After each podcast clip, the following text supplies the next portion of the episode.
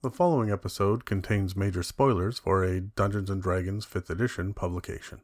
Listener discretion is advised.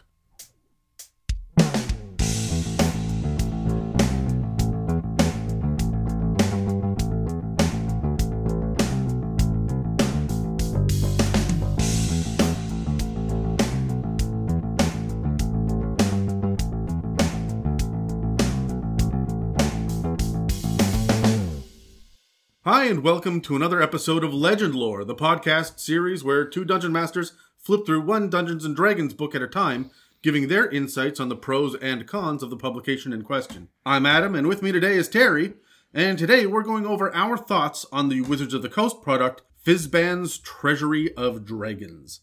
Are you excited for this book? Yeah, anything to do with dragons, I'm excited about. Yeah, you're like our low key dragon guy. Yeah, right? I'm not even that low key. No. I think between me, Pepperina, and I, we're the two dragon enthusiasts. Yeah, and that's why I think we're gonna have both of you on every Dragon episode Yeah. moving forward now. Um, but I th- that's why I'm like Terry's got to he's got to be on this episode.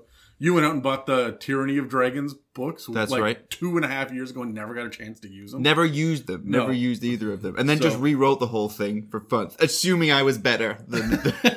well, you might be. You're- What do you hope to get out of Fizban's? Let, let's grab our dice and roll initiative. sure, I got a seven. four. All right, so the first thing that I want to know is what are expectations? Like, what are what do we hope? I always try to stay spoiler free for every new publication that comes out for D and D since we started doing this podcast. So uh, I like to be surprised and fresh. So I really, really have no idea what's in this. This book, more than anything else, is a total question mark to me. Right. I don't even know if it's got like a little adventure in it, like some of the campaigns do. I don't know. I'm not entirely certain who Fizban is.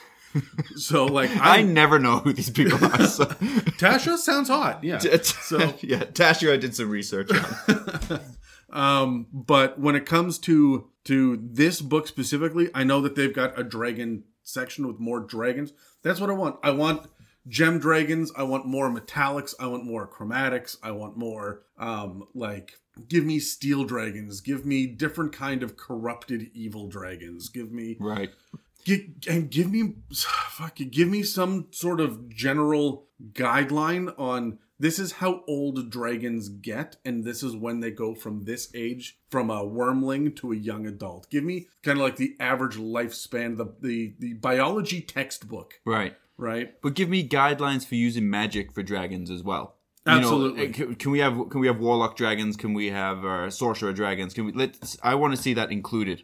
and and i'm cool with a cleric dragon like Absolutely. like get, think of a druid dragon would be fucking weird and awesome and i'm all about it Yeah. so is there anything that you don't want to see happen in this book I don't want to see more um, of the standard dragons, but like in new color. Like I don't need. Uh, I can't even think of a, another. I don't need a yellow dragon, for example. Like let's do something more exciting than that right now. Well, okay, yellow and purple dragons and brown and gray dragons have all existed in previous editions. Right. I'm shocked we haven't seen them yet in fifth.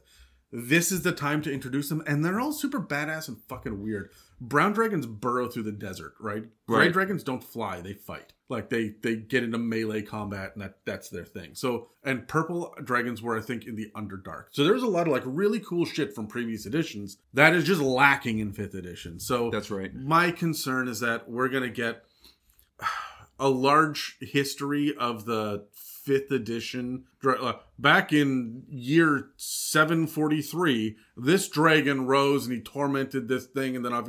I, I don't need that shit. and I right? can't do anything with that. Yeah. In my game, you know. So, as neat as that is, and as much as I do want lore books, as much as Dan would want something like that, eh, I'm not all about it. So, Right. Any final thoughts before we crack this sucker open? No, let's go to it. I have been sitting on this book for like 10 days waiting to record this. I went out and got it like day of, and I've just been itching. So it hasn't even been opened yet. It's gonna, every time we hold it up to the mic and we like hear the spine crack and it never gets picked up by the mic, and Dan and I go, oh. Yeah. and Dan tried to take that away from you just moments ago. Yeah, when he walked in, ah, that son of a bitch. Okay, so let's roll and see who's going to cover what in Fizban's Treasury of Dragons. Okay. All right, I got a 19. I got eleven. All right, so I'm going to go first, and that means that I'm going to check out kind of the incidentals, the covers, and the title page and whatnot.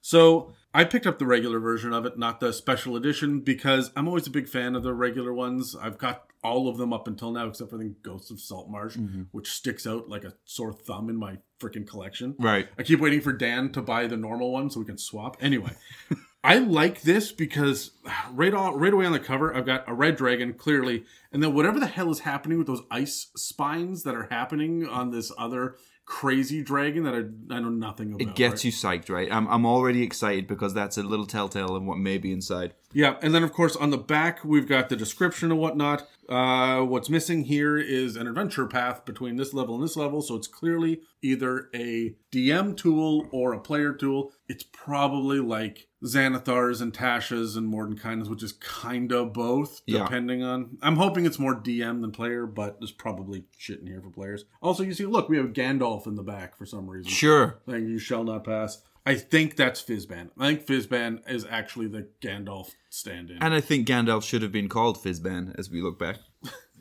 Dear J.R.R. Tolkien, you done fucked up. You Fucked up. All right, so uh, straight from the dragon's mouth. Meet Fizban the Fabulous, doddering archmage, unlikely hero of the War of the Lance, so I guess he's Dragonlance, divine avatar of a dragon god, and your guide to the mysteries of dragonkind in the worlds of Dungeons and Dragons. Choo-choo-choo, Fizban reveals the truths. Uh, blah blah blah. Ooh, it mentions Gem Dragon specifically on the back. We do get new subclasses for dragon themed monks and rangers, and there are supernatural gifts for those who claim the power of a dying dragon. You remember my homebrew? There was um you could eat the heart of a dragon and get plus ten max hit points. That's right, yeah. right. I hope it's shit like that now. Yeah. So That's what we need. That's that's a good idea. So uh, stuff about dragons hoards, uh, more monsters. Yeah, okay. So there's a lot of cool shit in here. So um, I'm gonna crack it open. Oh, that sounded so good that nobody go. at home could hear. The title page is is that a lady dragon? It looks like a lady dragon. Oh, it does. I love the color. Yeah, I can hear your boner from here, Terry. Thank you. It's, and it's got like earrings and like I'm. I'm in. Yeah, this is so cool. Okay, uh, lead designer is James Wyatt. Uh, the editors are Judy Bowers, Scott Fitzgerald Gray, which is good. Chris Perkins, of course, and F. Wesley Schneider. Um, so the alternate cover, of course, is included in the art. These are crystal dragons that we're seeing on the on the cover art, Okay. which is what those. That I said that. ice I guess they're sapphires maybe what I, what I thought there. So, um, disclaimer because it's always the best part of the book. No guarantee is made that this book was or was not removed from the hoard of a dragon. Be aware that items taken from a dragon's hoard might carry traces of the dragon's inherent magic even long after they are removed from said hoard. Exposure to another dragon's hoard can reawaken that magic with unpredictable results. Well, put that into your game. Absolutely. That that's never occurred to me before, but Right. now okay, we're doing a dragon campaign now. This is And I never read disclaimers on things. Do I look like someone who would ever read a disclaimer ever? no. And I missed out on it. And now I'll read every single one. You should look, Terry, go through. Some of them are fucking hilarious. it looks like here, okay, table of contents, there's six big chapters and some sidebars listed out. Oh, the sidebars are listed out, which is good. There's no appendices, mm-hmm. apparently, but we are going to get all of the little bits and pieces that you go hunting for throughout the book Right. are now listed on the table of contents, so you can find it at a glance. Six big chapters. The first one is Elegy for the First World, and then there's character creation, dragon magic. That's what we were looking for, right? Yeah, that's right. Dragons in Play, which is about role playing and adventures, campaigns, followers, encounters. We get Lairs and Hoards, the Draconomicon, Ooh. which should be kind of a you know the the first like section of Volo's and Mordenkainen is like broke down bits and pieces of history. And Yeah. shit. I assume that that's what this is going to be for all of the different dragons. Um, and there's a shit ton of them in here too. And then there's a bestiary that looks like it takes up about half the book. I was going to say it looks a little thin compared to some of the others, but it's 225 pages. Right, yeah. There we go. I'm excited for this book. I'm just excited by the potential in this book. I hope it lives up to it. Yeah, and even if it's not quite what I was looking for, I'm going to be so excited that it, it's it's about dragons solely anyway. That um, I'm, I'm going to take something from it, even if it's just inspiration from the lore to put into games. So, I am fairly certain that Pepperina sleeps with one of these under her pillow. a, a dragon or a book? Both. Okay. All right, here. Okay, so the first section covers the elegy for the first world, which is essentially like a song, like a, a, a lament about uh, about Bahamut and Tiamat as well. Their their involvement with the, from my quick glance here, their creation of the worlds uh, and their involvement with it. And as I turn the page here, uh, they, we start to go into dragon involvement in general across the major campaign settings Forgotten Realms, Greyhawk, Dragonlance, and Eberron, and even uh, touching on Dragon Sight here. And I won't spoil this too much, but it's essentially a dragon's awareness of other incarnations of themselves across the other campaign settings. That's fucking batshit crazy. It, it is, but it also uh, because I like realism in my fantasy, which I know is hard to get. It, it it for me it it says that it's okay to have this particular name dragon in this world, but also in this world. So where my brain goes, but they're not in Greyhawk, they're in the Forgotten Realms. Now it's okay for me. Now Yeah. I can go crazy on that, and it'll be absolutely fine. This is Fizban and the Multiverse of Madness. And I'm okay, and I'm Yeah. good with that already. All right, so I'm going to grab the book back from you then, and then uh, we get a splash page of art like they always do at the beginning of every chapter in every book. Now that seems to be their mo. Uh, this is pretty cool though because you get this like like ethereal fist coming out Right. because it says here that uh, in his guise as a young monk, Bahamut helps a pair of adventurers put an end to a young red dragon's depredations. So I'm assuming that that's Bahamut there, kind of in the background with that purple fist, and then the big fist comes down. We also get a, a ascended dragon monk subclass. Oh. So that's I feel like the the idea behind it. Right. Um, okay, well, we're right in character creation here. So um, it gets into draconic races, subclass options. Heroes of the Dragon includes inspiration for characters of any class to portray their training or magic as derived from a connection to dragons. Draconic feats. Okay, so there are the races, and the little quote from Fizban. They had all of these quotes from Tasha all the way through, and they were pretty funny. Yeah. Um, Fizban says it's all too easy to prefer a certain color of Dragonborn, but what's inside is really what matters, which is to say, the sort of damage the breath can do to you. Sure. which, I mean, I guess he's not wrong. Um, creating your character talks about ability score increases. Um, so this is the same basic idea that they've had. They've changed now that your, I guess, sub race and race do not come with an inherent plus two to strength, one to dex. It's pick two and one and one in another, or pick three or pick Right. one in three, right? So, so they've kind of changed it a little bit. Uh, talks about languages and creature types. And then it jumps into chromatic dragonborn. They have ooh chromatic ancestry. You have a chromatic.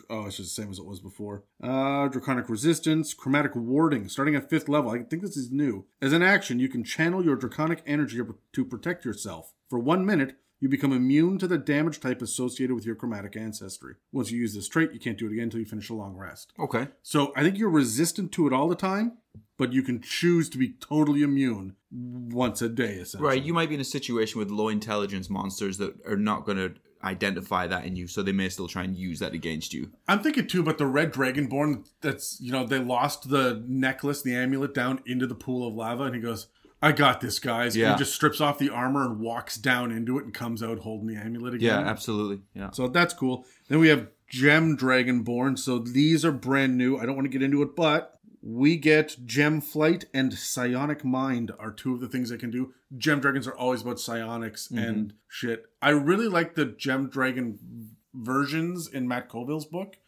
Um, I'm assuming they're going to be radically different from the shit we find in here. Right. Uh, the damage types for them are Force, Radiant, Psychic, Thunder, and Necrotic. So it doesn't double up with any of the other 10, Yeah. right? Sure. Yeah.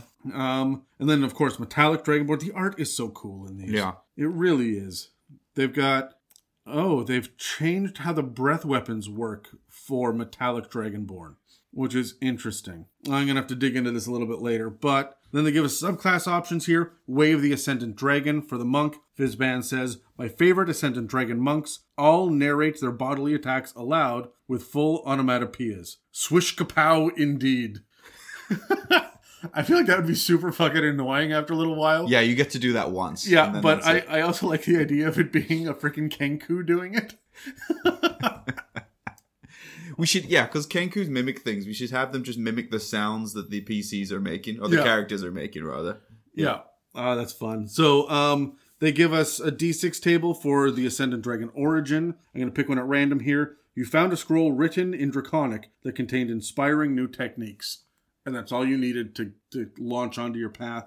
There's this looks pretty standard. You do get Breath of the Dragon, so you get a 20 foot cone or 30 foot line of a damage type acid, cold, fire, lightning, or poison. So one of the basic ones, right? Not the gem dragons. So just as a monk, you now get a breath weapon. Yeah. So that's a little that's a little neat. Wings, which means you get to fly. Oh no. Here we go. Uh, unfurl spectral dragon wings from your back that vanish at the end of your turn. While they exist, you have a flying speed equal to your walking speed, and you get to use it a number of times equal to your proficiency bonus per long rest. So that's not broken. That's that's like super jump, right? Right, and because it's a it's for a round, right? It's your Yeah. So it's it's not like the the aasimar ability where you can do it for like a minute. I think. Yeah, yeah. So this is like you can go 30 feet. Well, I mean, you're a monk, so you're going to go 40 feet or 50 feet or whatever. Right. Eventually, but you, you can only do it like maximum six times a day, and that's when you're level like 18 plus. That- That's not that's not broken to me. Right.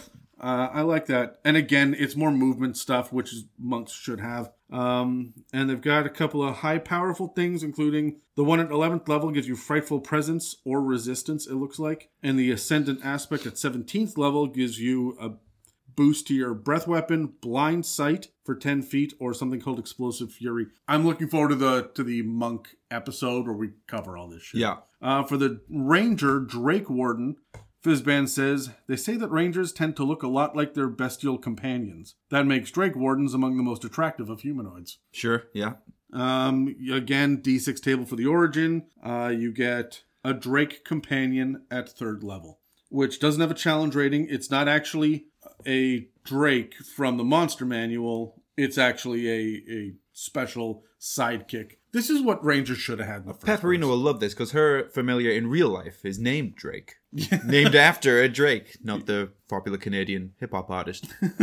Um, uh, there's a bond of Fang and Scale. Oh, it's adorable little art of what looks like a large iguana, which I guess is a green drake, like licking the face of a dragonborn. The art is really popping in this one. It I really feel like is. the color is really popping out. Maybe it's just because it's a new book, but um, then you get draconic feats. There are gifts of chromatic dragon, gem dragon, and metallic dragon. Each one of them looks radically different. Oh, and that's the end. So there's some character stuff in here, but I'm glad that this is leaning towards DMs. right. We really do need more DM books. There hasn't been a whole lot there. So, um, here, let's move on to chapter two. Okay, so chapter two, I'm going to cover uh, Dragon Magic. I'm already excited here as I take a quick flick through as uh, as I'm uh, talking aloud here. Uh, the the artwork I mentioned it a second ago is just so vibrant, and I love the little scenes that they have. I it's I love the rush of inspiration you get from a new book. Um, so I'm ser- I'm seriously excited about this. So we're going to take a look at some new spells that we have. And these spells are available. They're they're bard spells, sorcerer spells, wizard. I see down here, druid. Um, it doesn't look like anything for like cleric or paladin or anything like that. No, that's okay though. It's yeah. It it it this for the classes that they've done it for. It fits much better. Traditionally, dragons are linked to arcane magic, so Right. even druid is a surprise. So, Right.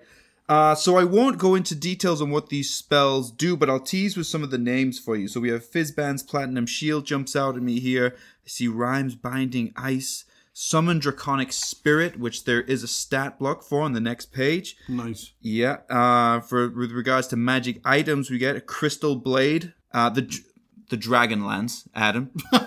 The Dragon Really? Lance, yeah, weapon shit, lance. It's that. a lance or a pike. It's legendary, of course. It requires attunement. Uh, I won't give away what it's going to do. You got to buy the book for that, but I'm already excited about that one. An emerald pen. I don't know. Maybe Dan will like that one. He's more of a reader than a writer. But. Yeah, that sounds like a Dan thing. And then, and I like this one because of the relationship to gold dragons. The gold canary figurine of wondrous power. Oh, And- oh, okay. So I do know this about Fizban. Fizban traditionally walks around with a number of gold dragons that have polymorphed into canaries. Is that not um Bahamut that does that? It's also Bahamut and yeah. See, we did It's the- common practice. Yeah, yeah, yeah.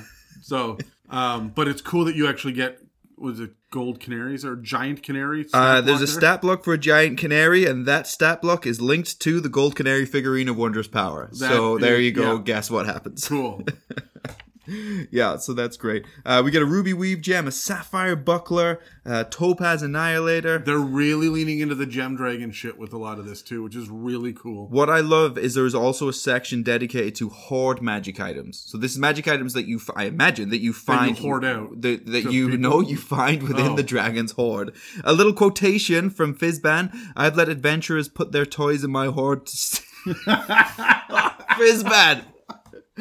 Fizban. Fizban has let adventurers put their toys in his hoard to steep once or twice. I can never get a good night's sleep while they're there, though. It's like an itch. This is it's dancing a line, isn't it?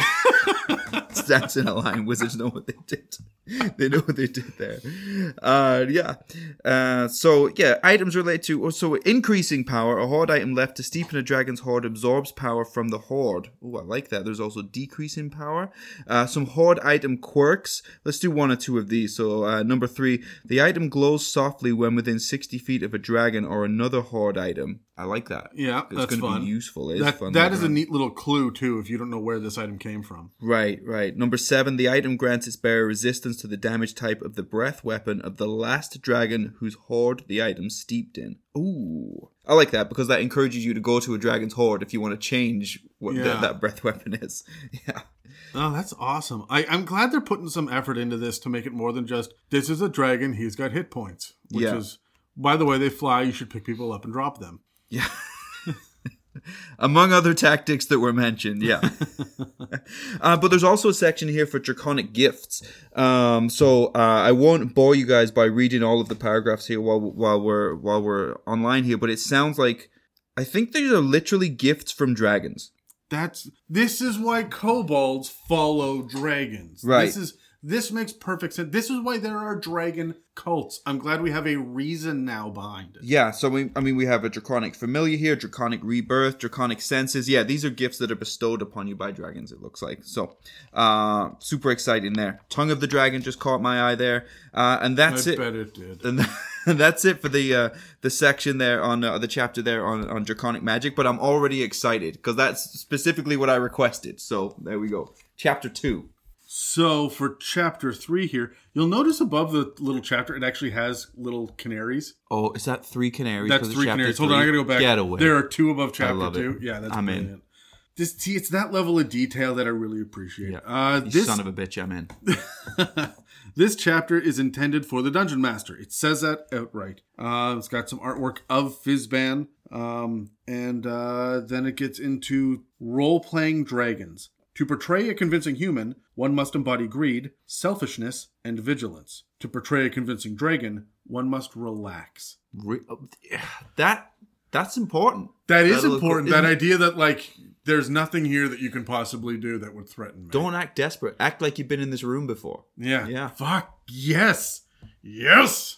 Uh there's a D20 chart of a dragon appearance. Terry, roll me a roll me a number on a D20 here.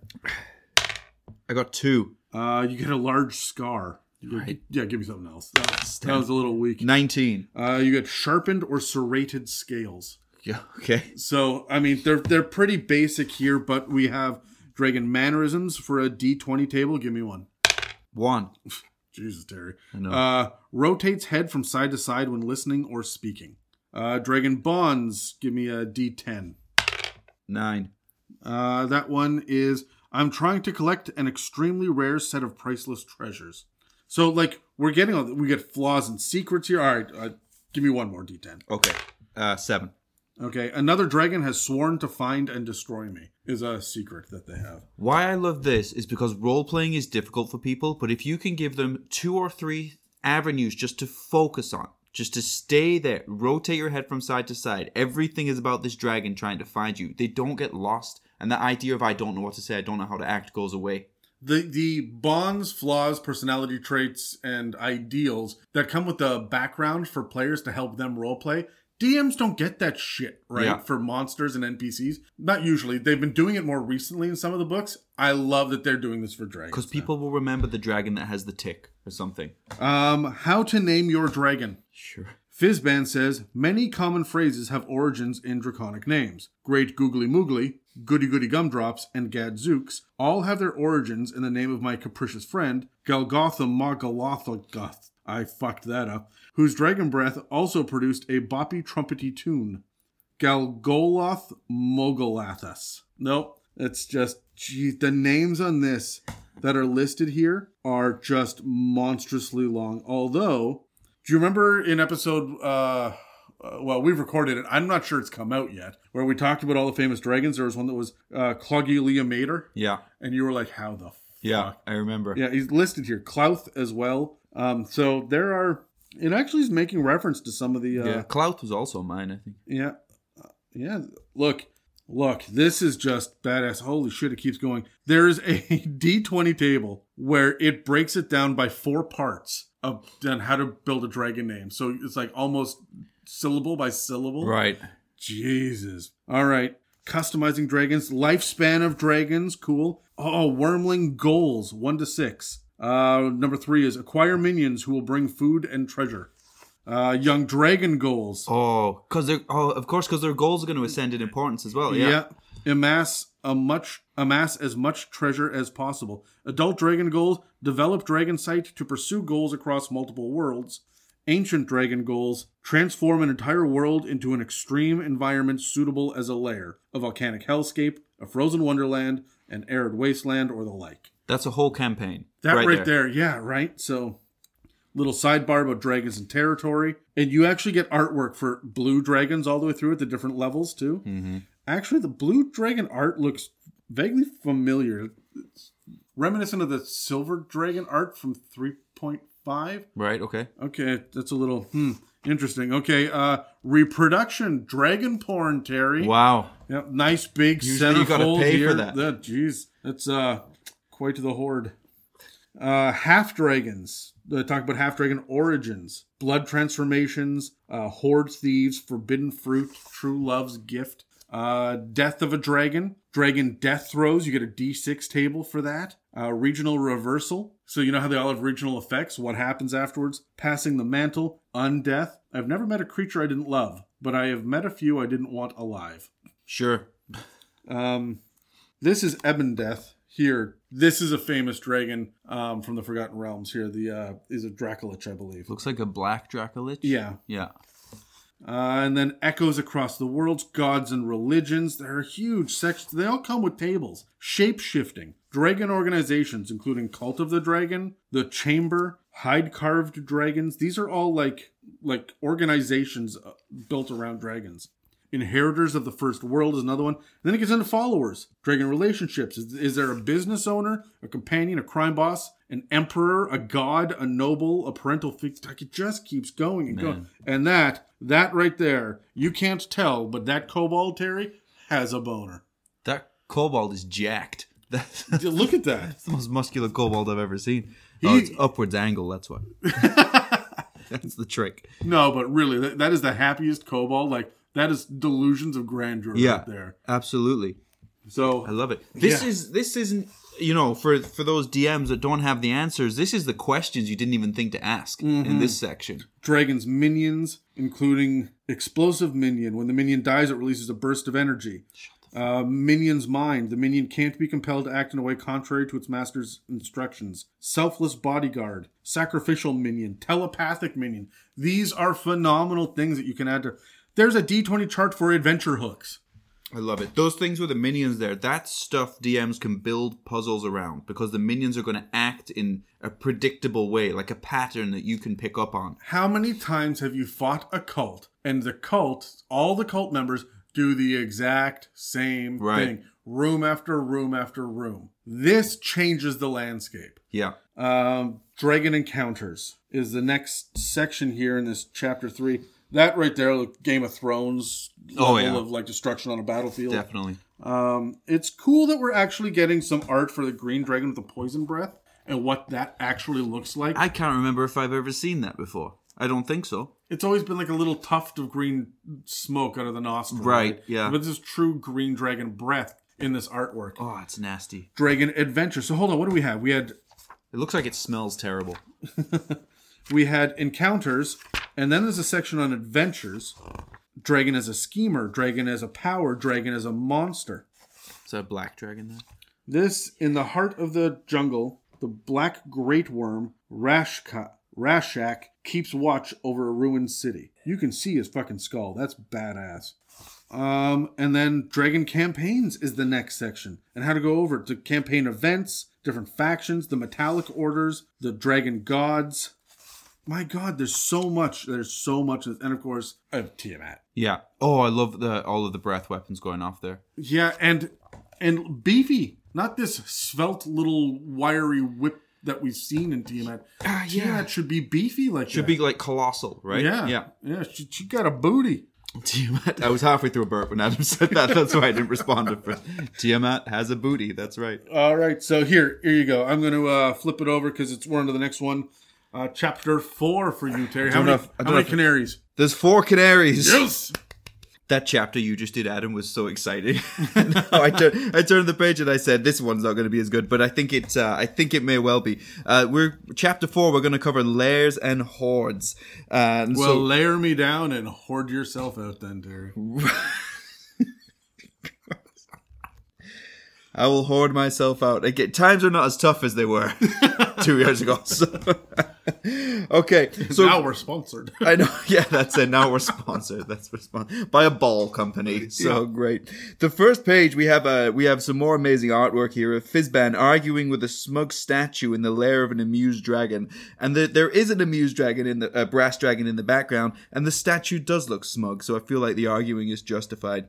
Um, so let's take a look at dragon lairs. Uh, Fizban says home is where the hoard is, and I believe that. So we have tables right away. We have a table for the lair location and like unusual features to do with the location of the lair. And then we have regional effects as well. So some terrain changes, some weather changes that may occur, whether it's like unending rain um, or whether it's pleasant weather, whatever it is. Some water changes. Changes to creatures, so draconic births as an example. So beasts and monstrosities that are born within six miles of the lair have a high likelihood to DMs. That means definitely do it of being uh, of being half dragons some planar connections, so planar portals, for example, so fissures, archways, or tunnels within one mile of the dragon's lair form magical portals to enter um, the elemental plane. Uh, some draconic magic, some cosmetic alterations. sure, this Just is like Vancouver. we eyeliner? like, Yeah. yeah. we like some cosmetic alterations Yeah. in in uh, Vancouver. Um, so starry scenes, for example. So at night, the stars above the dragon's lair are surrounded by faint outlines of creatures that begin to move and act out scenes from the dragon's Oh, dreams, including the dragon. Right, I love that. Lair actions. Uh, so for a lair action example here, we have lingering breath. Any creature that took damage from the dragon's breath weapon on the dragon's previously turn immediately takes 3d6 damage of that type as the breath weapon's energy lingers and clings to its targets. Interesting, but be careful how you play with that one. That's the fastest way to piss people off right there. You're still getting hurt from the thing on the last round. People love that. Uh, dragon hoard. So what Fizban says here is, what is a dragon without a hoard? The answer is, it turns out, is significantly diminished. Okay, um, so we go over uh, the uh, the Is a- Fizban just like a greedy little bastard? Is that what? Because he keeps talking about hoards over and over. Or do you think that hoard magic is actually a thing that he's talking about? I mean, I think it's going to turn out that hoard magic is a thing. It's, as we go into this chapter, it looks like it may be. So, um, this discusses the ages of the dragons with relation to the age, the hoards, and the powers. So, how this changes from wyrmlings to young dragons, adult dragons, for example. Here, um, a dragon's transition into into adulthood is measured by two milestones: a century of life and a hoard worth around fifteen thousand gold pieces or more. You know, that makes finally we have a reason besides shiny greed for a dragon to be pissed that someone is in their hoard. Right. Right? Like I'm fine with Smaug doing his own freaking thing in Mm-hmm. The Hobbit. Like he's the OG, he can just be greedy, but like I'm glad that D&D is putting their own spin on this. you Right. know? Yeah. I like this idea of linking hoards. So when a dragon separates their hoard, there's linking factors. So right off the top here, number one being the broken pieces of an artifact, such as the Rod of Seven Parts, will link all of these hoards together. Cool. Uh, there's rules and text here for plundering a hoard, uh, for hoard quirks, whether it be uh, dragon dream, so creatures sleeping near the treasure uh, dream of the dragon, or uh, seek return, so uh, sentient items from the hoard want to return to the dragon's lair and cause characters to accidentally stray in that direction. Haunted hoards. And a dragon's curse. So let's take a look at an example of a curse. So each affected creature's speed is reduced by 10 feet, or when an affected creature dies, its soul becomes imprisoned by the slain dragon spirit, preventing the creature from being raised from the dead. Yikes. Uh, rules here are tables here on how to break a dragon hoard's curse. Competition for a hoard. That's interesting. Number three on this table says create a dead magic zone where spells and magic items won't function. Or number six, open a portal to another plane of existence or another world of the material plane. Interesting.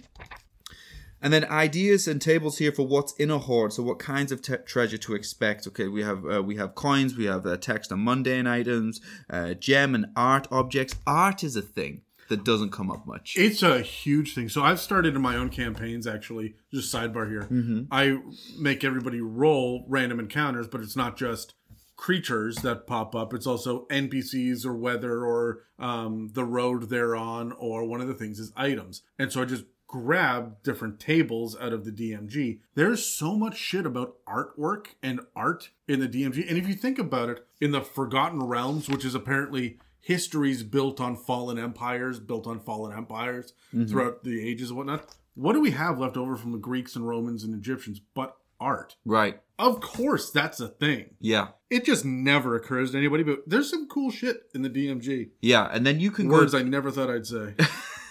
yeah, right. But then you can go deep and using that artwork or that uh, that history as like clues and and, Yeah. and parts of your campaign, right? Even this is exciting. So the origins of the coins that you find, it's always just gold pieces, right? It's never uh, coins from an ancient culture that are local to this region. It's never coins from a uh, well, maybe a nearby contemporary culture or coins from another world. You know, this is all part of the all part of the This, campaign. this is how you drop the hint early that you're heading over to Ravnica later. Hundred percent. I like the rules here for creating a hoard. So what a wyrmling hoard looks like in comparison to adult dragon hoard. This is like the Nice. ideas for the amounts of copper pieces to silver pieces. Uh, Two d eight gems for a wyrmling hoard as opposed to uh, whatever it is over on this side. I can't see the mundane items. Uh, sorry. Uh, for the adult dragon hoard, it doesn't have a number for gems, of course, but it's comparisons here because you know th- that's the type of thing you don't have direction on as a DM, right? Okay, Yeah. you're going to a young dragon hoard. Well, what's in there?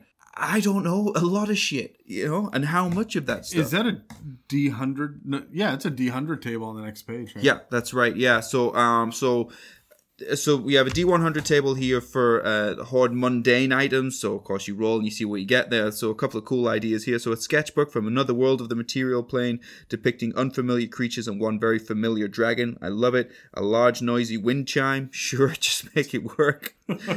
uh, you have hoard gems, art objects, the magic items that are associated with it. These tables they provide real direction for these DMs. When you're diving into something that you you think you know, right? You think you know how to make a good hoard, but of course there should be I say rules loosely, but guidelines for everything. Um, because even Look, even it- it's helpful to have a team of writers sit down and and get paid to come up with shit and think about stuff outside the box. yeah, That you're doing is you're sitting there, you know, slaving away at work or stuck in traffic, right? Like, get the professionals' help on this. This makes a world of difference. You don't have to reinvent the wheel. Nobody's going to say your campaign is unoriginal because you followed the guidelines on how much to put in a young dragon hoard. If anything, it's just going to make the important stuff that you want to put into your campaign easier to deal with because you don't have to think about all this extra bullshit as well. yeah. Uh, and that's it for the chapter on uh, on dragon items, hoards, and uh, and everything else we covered there. This brings us to the chapter called the Draconomicon. Now, I'm going to be honest. In previous editions, there have been books that are called the Draconomicon, and this is kind of what the Treasury of Dragon here is about, right? Um, in my personal experience, every, or in my personal opinion anyway, every time that they've released a Draconomicon, that's when the edition jumps the shark Right. too much bloat at that point. We've done two monster manuals, maybe three, bunch of players handbooks at that point. We're on the DMG two. There's a bunch of different adventures, and people are like, "Oh, I'll give us the next big thing," and they say, "Well, we'll do dragons because it's in the title." Normally, shortly thereafter, you get a dungeoneering book, and I'm like, "Well, guys, you're just milking the title now, and everything there's power creep and kind of shitty, and you know, just like unnecessary details about the digestion habits of dragons." And I'm not even joking. That shit that I've read about. so So to see that this has been boiled down into a single chapter means that I assume that it's only the most useful shit, Right. and we are not threatening to jump the shark on this. I hope. Fingers crossed. Let's take a look. Um, and again, five little canaries. The artwork here is beautiful. Uh, Fizban addresses a council of metallic dragons on a matter of crucial importance, probably unrelated to baked goods. like, I get the impression that Fizban is just baked all of the time. Right. So, Do you think he's like a bit of an asshole, to be honest, or well, if he's anything like Gandalf, Gandalf is a bit of an asshole too. Fight me, but like, Yeah. every wizard should be every high power with this. Look, I'm not giving wizards permissions to be assholes Yeah. in D and D, but every high powered wizard should just have a longer view than uh, pleasantries. You know what I mean? So anyway. Uh, Draconomicon. Uh, how do the mindsets of red dragons and gold dragons differ? Where do they prefer to build their lairs, and what allies do they favor? This chapter, intended for DMs, explores the answers to many such questions. So, and let's see if we were right when we answered these questions in previous episodes. um, using the entries here, we have a little section at the beginning creating a dragon, dragon adventures, dragon lairs, dragon treasures, and dragons of legend. And then it flips us over here to the first one, Amethyst. Jesus, there's it's tables upon tables, and there's a map for a lair. Okay, hold on. There's four pages of Amethyst Dragon. Creating an Amethyst Dragon, D8 table. Its ideals, D6 table. An adventure hook, D8 table. Connected creatures, D6s. D6 table. So Violet Fairy Dragon or an Amethyst Dragon Wyrmling, sibling of the disappearance of their dragon parent. A Cloister of Flumphs. Okay, so a Circle of Druids. All right. Young Amethyst Dragon connections. Adult Amethyst Dragon connections. Ancient Amethyst Dragon connections. There's a theme here.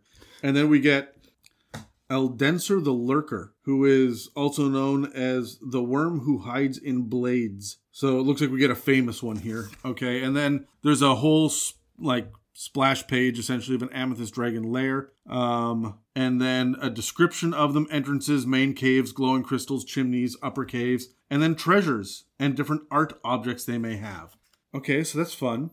One of the things that drives me nuts, by the way, is that every time that I look in one of the books, the map is one square equals 10 feet. hmm Right. I'm like, listen, bitches. yeah, I agree. Like, just fuck. Because then, when it comes to the the game that we play, and we try and transfer this map onto our square paper, you gotta do, you're you're thinking too hard, and I always fuck it up every time. Because I had to do this for Ravenloft once, and I fucked it up. Uh, all right, so then Black Dragons is next. It looks essentially the same here, creating a Black Dragon. Uh, this one gives us ideals, personality traits, spell casting. A young will have spell save DC of 13, and it lists a couple of spells. And then uh, same thing for adult and ancient, not for wyrmling though. Uh, connected creatures, adventure hooks, a, a different looking map that looks radically different, so a different kind of lair here. Additional lair actions listed out. Uh, Rashek. I oh hold on a sec. I'm gonna keep flipping because we go into Blue Dragons next. There there was a thing about treasures there for them. It's every one of these has a has a famous. It looks like has a famous dragon listed in it. Excellent. That's just mind boggling. It's almost like someone should sit down and do an episode about famous fucking dragons. All right. So hold on, hold on. There's oh holy shit, there's tons of stuff in here. Th- this section looks like to be it is just a massive portion of the book. Hold on, let me flip back to the table of contents here. This is 78 pages that breaks down Out of how many? Two twenty two or something. 225. Right. So that's like a third of the damn book, which it should be, right? But it breaks down the nitty gritties for amethyst dragons, black dragons, blue dragons, brass dragons, bronze dragons, copper dragons, crystal dragons, deep dragons. I don't know what the fuck a deep dragon is. What is a deep dragon? I wonder. It's one that's particularly insightful, and we'll ask you, but is it? Yeah. Um, dragon turtles, emerald dragons, which uh, more gem dragon, right? Fairy dragons get included. Gold dragons, green dragons, moonstone dragons. I'm not sure what that is. I'm out. Um, red dragons, sapphire dragons, shadow dragons, silver dragons, topaz dragons, and white dragons. You'll notice Dracoliches are not a part of this um, because they're undead and they're more lich than dragon. Right. You'll also notice that uh, We're not getting half dragons or wyverns or hydras or anything else in here because they're not true dragons. Right.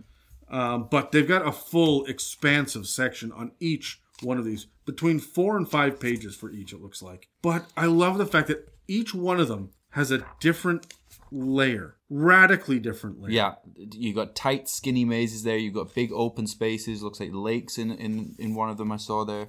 This is just, this is, it's fucking amazing, is what it is. I am so stoked to use dragons now. It's finally Dungeons and Dragons. We've been Right. bitching about how lackluster dragons have been. This really fixes it in this section. And I love the side view on the map there as well. for the white dragon lair. Yeah. so that really helps. There's an upper and lower section. This okay, I gotta I gotta flip back. Fairy dragons. We had a lair for fairy dragons because I'd fucking laugh. we did. on. No, we don't. We don't get a lair for fairy dragons. Uh, they it describes it, but we don't get art for it. We just get a DMs, you got to shrink your player characters down and then just shrink a map of a regular dragon lair as well, and then just have like a small soldiers type battle. you know in Dungeon of the Mad Mage, there's a part where you do get shrunken down into a like toy castle where there is a, a fairy dragon and a homunculus trapped in eternal battle and you've got to choose which side you're part of that's that's just one of the side quests in the like it's and there are some kind of giants i want to say stone outside that are Right. sleeping that you can't wake up like it's just it's fucking batshit crazy i love it chapter six Okay, chapter six, six little canaries. Sounds like a nursery rhyme. Um, uh, but we, we're we're looking at the bestiary, and I looked two or three pages in, and Adam stopped me because I was giving genuine reactions there, uh, and so I'm going to go back to the beginning so I can go through it all again. So we have some beautiful artwork, of course, with. Looks like I count three dragons on a page, all of different sizes. It looks like a rampaging blue great wyrm threatens a world's existence, and Bahamut stands alongside the world's greatest heroes. So Bahamut is the massive dragon. no that's the the- blue dragon that's the great Oh, one. that is the blue dragon. holy shit i think bahamut is the ass he's one of the people This must be him here. I don't know. Sure. Is there a wizard looking guy? Well, oh no, this must be him because the canaries are around him. okay. th- yeah. Right. Okay, okay, sure. Uh, okay, so we have, uh, wow, right away we have the amethyst dragon, so the ancient, the adult, the young, uh, and the uh, and the amethyst dragon wyrmling as well. There's animated breath. A chromatic dragon's breath weapon is manifested into energy that suffices. Uh, sorry, that suffuses the dragon. Huh. Interesting. Beautiful. Then we get the oh, then we get an aspect of of Bahamut at uh, CR thirty, and we also get an aspect of Tiamat Great at artwork. CR thirty. The artwork is just beautiful. Like uh, I'm not exaggerating this. Like this is one of the books which has really blown me away with the artwork because we see from the breath weapons to the the, the breath weapons filling up in the chest, the uh, how it affects around them as it goes off. It just it's just gorgeous. What oh, is that? that is a chromatic great wyrm It is CR twenty seven. I assume the big difference between great wyrms, the reason it says chromatic is just because you add different damage right. types. Yeah. And then we have our crystal dragons of all ages and sizes. The deep dragon. So all ages of a deep dragon. So I guess this is I mean, it appears to be like an underwater dragon, which isn't a dragon turtle, maybe? Go to the go to the beginning of it. What do we have here? Uh making their laps oh, in the depths of the underdark. There we go. Deep dragons are a nightmarish cousin of chromatic dragons. And they and it so looks they terrifying. used to be purple dragons in previous editions. Right, okay. It looks terrifying, to be honest. Oh, a Dracohydra? That is that just a dragon with five heads? Yeah, it just It's looks just like, like a little Tiamat. It's like a little Tiamat, exactly. But the heads may just keep growing. we don't know. Yikes. Uh, Draconians. All right. Draconians are bipedal monsters born from dragon eggs that have been corrupted or warped by powerful magic. Most option, most op- often, this corruption is a deliberate act, the work of an aspiring tyrant seeking to transform stolen eggs into a draconian army. They look terrifying. There's draconian dreadnought right there, and draconian soldiers. Foot soldiers and infiltrators. Uh, there's a draconian mage. This is a whole new. Are you aware of this race from other editions? Uh, uh, in passing. Again, by the time the Draconomicons were coming out, I was I started to tune out and move on to the next edition. Right. So. Uh, a dragon blood ooze comes in at a CR5. Yeah. Nice. So magic minded artisans have long incorporated parts of dragons' bodies into magic items, crafting dragon hide into armor and forging weapons from claws and teeth. Alchemists have found beneficial uses for dragon blood, but ill advised experiments have also given rise to dragon blood oozes. We have a dragon bone, a dragon bone golem here coming Nice. in at CR11. Uh, And then Dragonborn champions. Okay, so we're getting NPCs here. Yeah, NPCs, right? Dragonborn Dragonborn of Bahamut. Yeah. Yeah, Dragonborn of Tiamat. A Dragon Flesh Grafter. That's some of the grafting f- dragon flesh on them on their own bodies. Yeah, yeah. That's some Simic hybrid level shit right Dragon there. Flesh Abomination here. And then other NPCs, so some Dragon followers. So you have Dragon Blessed, Dragon Chosen, Dragon Speaker. Um, moving over onto Dragon Turtles here. What is this? What does this say? Oh, a Dragonnel. Dragonnel? We haven't had Dragonnels yet in Okay. fifth edition. That's fun. Okay, so uh, so Dragon Turtles. So now we have. I like this because now we have different ages of Dragon Turtles. Finally. Well, we had a young or juvenile dragon turtle in one of the adventures. I want to say probably Ghost of Saltmarsh off the top of my head. Okay. But I'm glad that we're actually getting. Is there a wormling version of it, or is it just There is a Dragon Turtle Wyrmling. Yeah. Yeah. Okay. Cool. I'm glad that that legitimizes them as part of the dragon talk. We may be getting close to something that you're looking for here. I don't know if you see the artwork of the eggs. Nice. But we have egg hunters. So egg hunters are parasites that seek out dragon eggs and feed upon the contents. So there's egg hunter hatchlings, egg hunter adults. Hopefully we're moving towards what we want here. An elder brain dragon. Jesus. And then we have the emerald dragon. So Hold on, hold on, hold on. Elder Brain Dragon. What's the CR on that? The CR is 22. Well, I mean, it fucking would be, wouldn't it? Yeah. And it has tadpole brine breath. well, I guess. Who came, which intern came I- up with that? yeah, that? I'm not even touching that one. That's Yeah. them, Kurt, like skirting that line again there, Terry. Yeah, Emerald Dragon. That's right. Man, yeah, you're right. God damn. God damn. What is it called? The tadpole brine breath. Emerald Dragons. An eye drake. What is an eye drake? Is that a beholder? When a beholder contends with a dragon for power and wealth, its thoughts of its dragon rival can become deeply obsessive, eventually pervading the beholder's dreams. If the rivalry lasts long enough, these fevered dreams can manifest as an eye drake, a beholder like creature with draconic features. Nice. What uh, creature type is it? Is it an abomination Uh, it's, or a an- dragon? it's an aberration. Okay. Typically lawful evil, and it has an eye inside its dragon like mouth. of course it does. That's fucking awesome. Oh man! And then we have some uh, some gem great wyrms here, uh, gem stalker, ghost dragon. We actually have a ghost dragon in Candlekeep Mysteries too that's named. Okay. So it's cool that we have other options. Hoard Mimic. I was. Go- I could, this is one for you for sure. Yeah. You made an entire town out of mimics, as I recall. Uh, a hoard scarab. I like that. That's cool. Yeah. That's the type of thing I wouldn't even think of, right? Or you can have a swarm of hoard scarabs as well. That'd be great. Yeah, that's pyramids for sure. Um, we got hollow dragons. We have a lion drake. I don't like it. I don't like it. No, no, no, no. Hold on. Go back. The Lion Drake. That looks like something that would be on like a very simplistic version. That would be on the heraldry of like Right. something from Great Britain. You know. Yeah, yeah. It's kind of sphinx-like as well. Yeah, a little bit. Yeah, this one here up in the top right. Uh, yeah, so lion drake, and then we have uh, the metallic great wyrms as well. Moonstone dragons, metallic peacekeeper, metallic warbler. Man, What What is a Moonstone Dragon? Moonstone dragon. So ancient legends suggest that when the gods came to the first world and tried to populate it with their humanoid followers, a clever dragon fled to the Feywild to hide a clutch of eggs. The magic of that fairy realm suffused with the eggs, which hatched into the first Moonstone dragons. Their descendants are now found throughout the Feywild. Okay. So we have an Underdark one. We already had Shadow Dragons for Shadowfell Dragon. Mm-hmm. And now we've got this. All right. Yeah, You know now we I'm- have Feywild. That's, Yeah. that's fine. It I'm makes cool sense. Sure. I'm, on, I'm on board with it. And then there's the various ages for the Moonstone dragons as well. Same with the Sapphire dragons here. That Sapphire art's dragon's pretty beautiful. badass, yeah, yeah. it's so good. It's so good. Oh, and then we have some sea serpents as well. So an ancient sea serpent, there's young sea. So they have all of the ages for the sea serpents. So an ancient sea serpent, for example, is a gargantuan ja- dragon, typically neutral, and that comes in at a CR 14 for an ancient. That's okay. It's Yeah. just a sea serpent, right? Right? Yeah. Topaz dragons of all ages. And that's it for the bestiary. And then the creature list on the back. And then the creature list on the back. That's absolutely right. Yeah. But I mean, finally, like we have some, some is- in-depth creatures here. That is amazing. I fucking love that. Inspiration for days. Yeah. Yeah.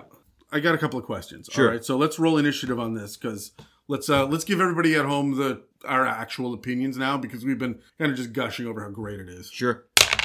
Eight. No, six.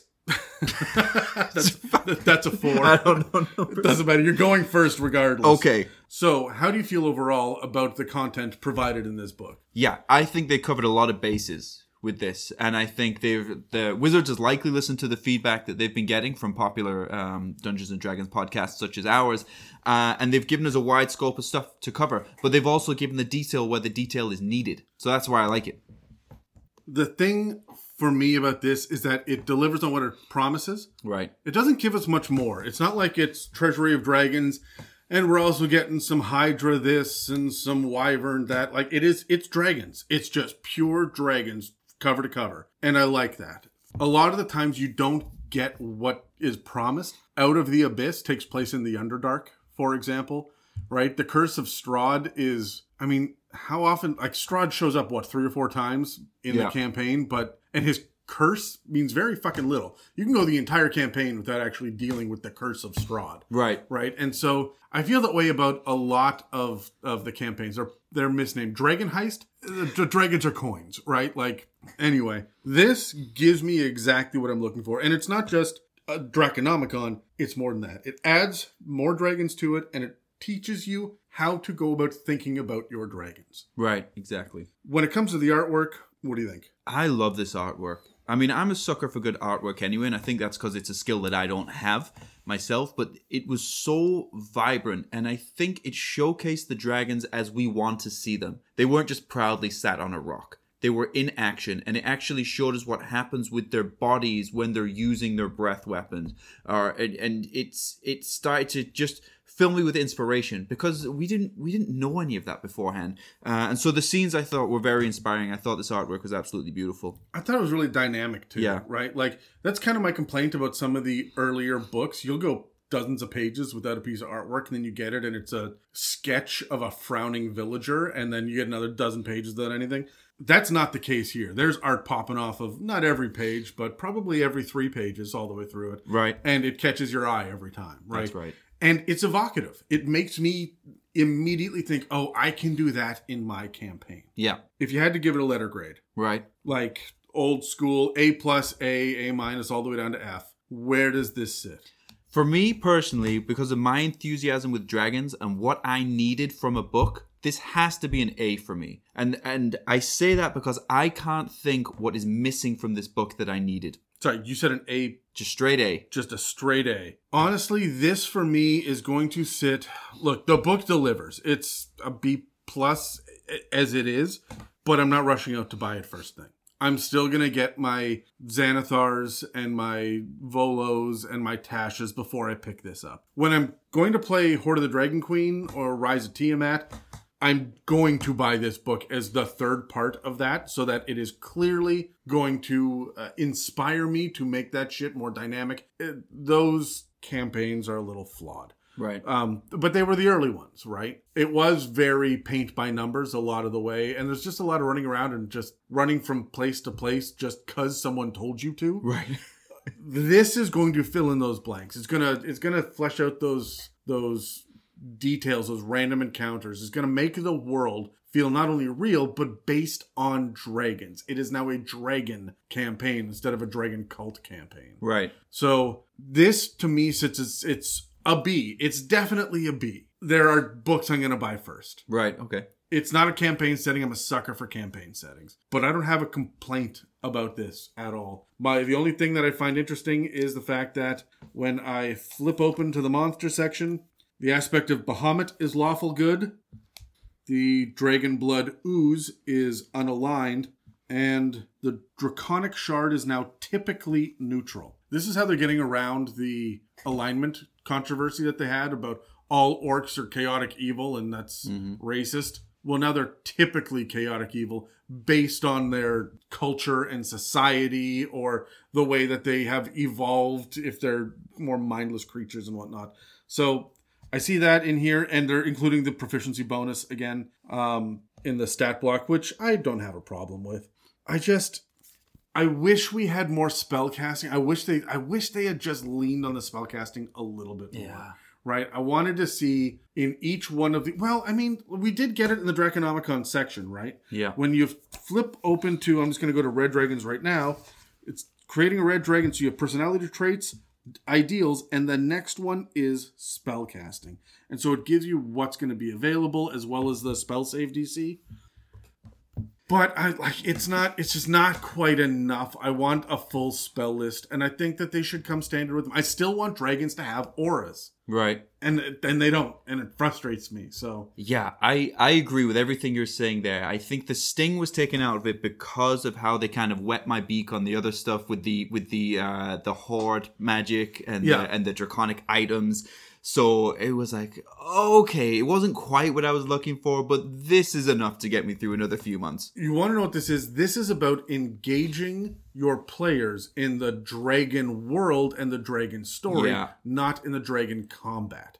Which I mean, we do need more storytelling tools and techniques. Given. Exploration, right? Yeah, like, and there's tons of that shit in this book. So, like, that's why I look very favorably upon this. I love it. I can't wait to dig through the monsters and hopefully get the minis and hopefully terrify my players. Do you have any final thoughts before we wrap this up? I'm gonna say that How early do you buy this? When you're buying, if you hadn't Yeah. bought D and D books before, or you've you've had all of them wrecked in a, a water damaged accident at home, a pipe burst, you lose them all. How quickly are you buying this one? it's a cop out for me to say buy it if you're really into dragons because that's a no brainer. But clearly, But clearly that. But what I would say is just what we just touched on is if you want to explore the world of dragons more because you want to expand your exploration pillar, which is the weaker uh, pillar of D&D, while the example of doing that in this book is dragons, it it it creates inspiration for how you can do that with the other major creatures as well. So if you want I would say buy this book if you want to expand on your exploration pillar and it will give you all the tools and inspiration to do that.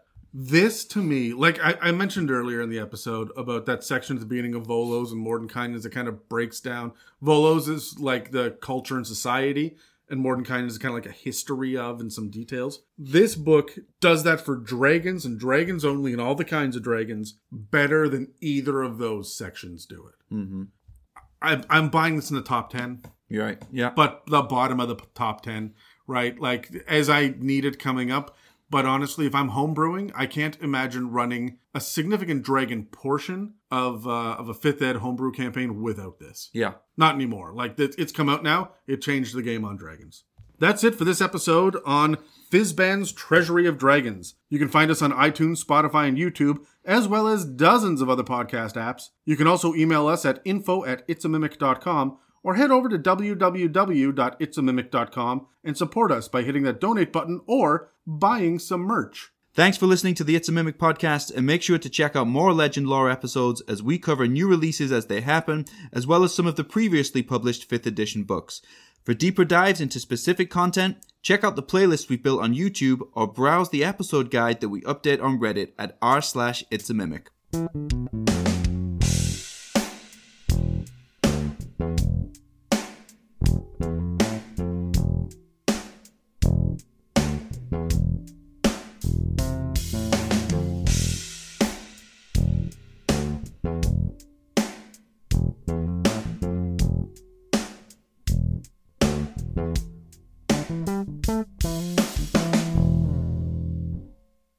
Thanks for listening. Bye.